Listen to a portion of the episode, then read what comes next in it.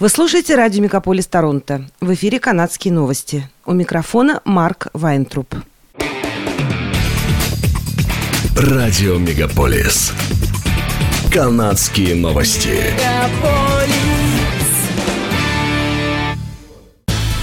В эфире «Канадские новости» у микрофона Марк Вайнтруп.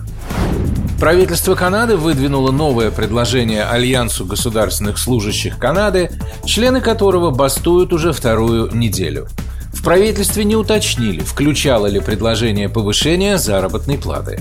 Заработная плата и удаленная работа были ключевыми вопросами на переговорах.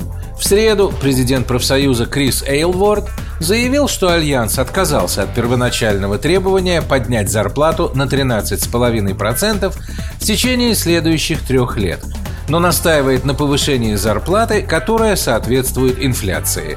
В четверг бастующие госслужащие ограничили доступ к правительственным зданиям в Оттаве и ограничили движение на межпровинциальном мосту. В пятницу крупные митинги прошли в Оттаве и Гатино. Некоторые члены профсоюза работают без контракта уже два года. Госслужащие также настаивают на возможности полностью удаленной работы. Текущие правила требуют, чтобы госслужащие выходили в офис минимум два дня в неделю. Онтарио готовится к празднованию коронации короля Карла III 6 мая. Провинция проведет празднование на территории Куинс Парк включая развлечения, бесплатные угощения и музыкальные выступления. Провинция также позволит бесплатно посетить такие достопримечательности, как AGO и научный центр, ROM, Royal Botanical Gardens и Upper Canada Village, а также 39 провинциальных парков. В ознаменование коронации в 11.15 утра 6 мая премьер-министр Даг Форд, а также вице-губернатор Онтарио Элизабет Даутсвелл Спикер Тед Арнот и несколько лидеров коренных народов проведут церемонию поднятия флага, сопровождаемую оружейными залпами и барабанным боем. Празднование коронации в Куинс Парк открыто для публики и совершенно бесплатно. Ориентировочная стоимость проведения мероприятия для провинции составляет 350 тысяч долларов.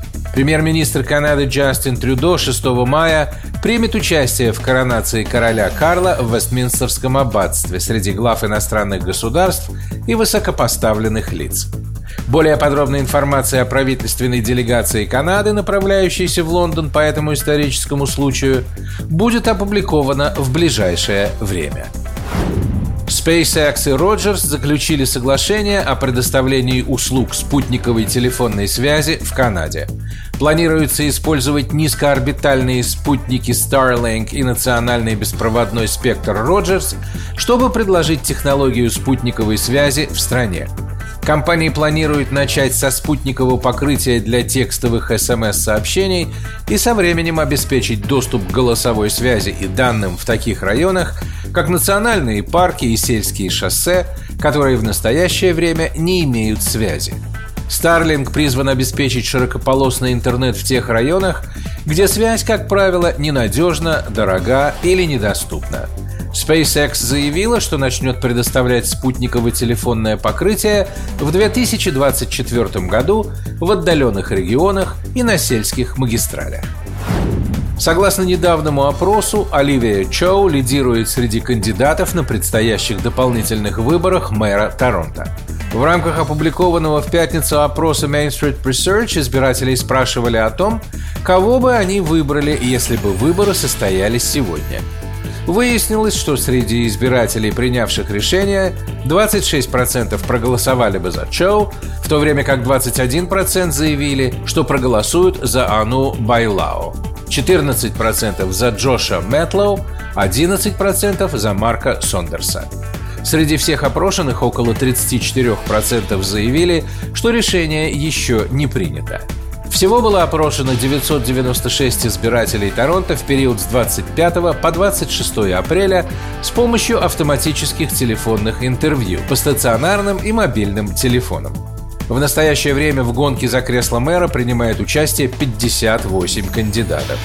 Попечитель школьного совета католического округа Торонто Фрэнк Дамико был одним из последних, кто вступил в борьбу в пятницу. Кандидат в мэра Энтони Фьюри объявил о планах подать в суд на компанию Metrolinx на 1 миллиард долларов в случае избрания на пост главы города. Фьюри объявил об этих намерениях в пятницу утром в ходе выступления на Union Station. Предлагаемый иск будет касаться нарушенных договоров и постоянных сбоев в работе Metrolinx в отношении Eglinton Crosstown LRT. Прошло уже более 10 лет, и жители Торонто покорно смирились с нарушениями графика, плохой связью, пробками и ущербом для предприятий на главной улице, сказал Фьюри. Городской совет спокойно наблюдает за этим представлением, но теперь пришло время показать, что мы больше не будем этого терпеть. Кто-то должен защитить налогоплательщиков и встать на защиту жителей Торонто. Фьюри сказал, что любые доходы от судебного иска будут распределены между предприятиями на Эглинтон-авеню, которые закрылись или понесли убытки из-за строительства Crosstown LRT.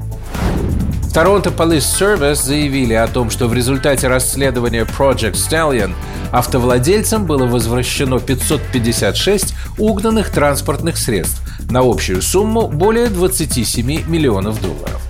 Шеф полиции Майрон Демкив рассказал о результатах расследования краш автомобилей в западной части города. Операция Project Stallion началась в ноябре 2022 года, в результате чего было предъявлено 314 обвинений 119 людям. В полиции также отметили, что воры применяют очень изощренные методы для угона автомобилей, а потом используют транспортные средства для совершения других преступлений или отправляют их за границу. Путешественники, которые хотят сэкономить несколько долларов на транспорте до международного аэропорта Торонто-Пирсон, теперь могут добраться до места назначения на новом автобусном маршруте GO.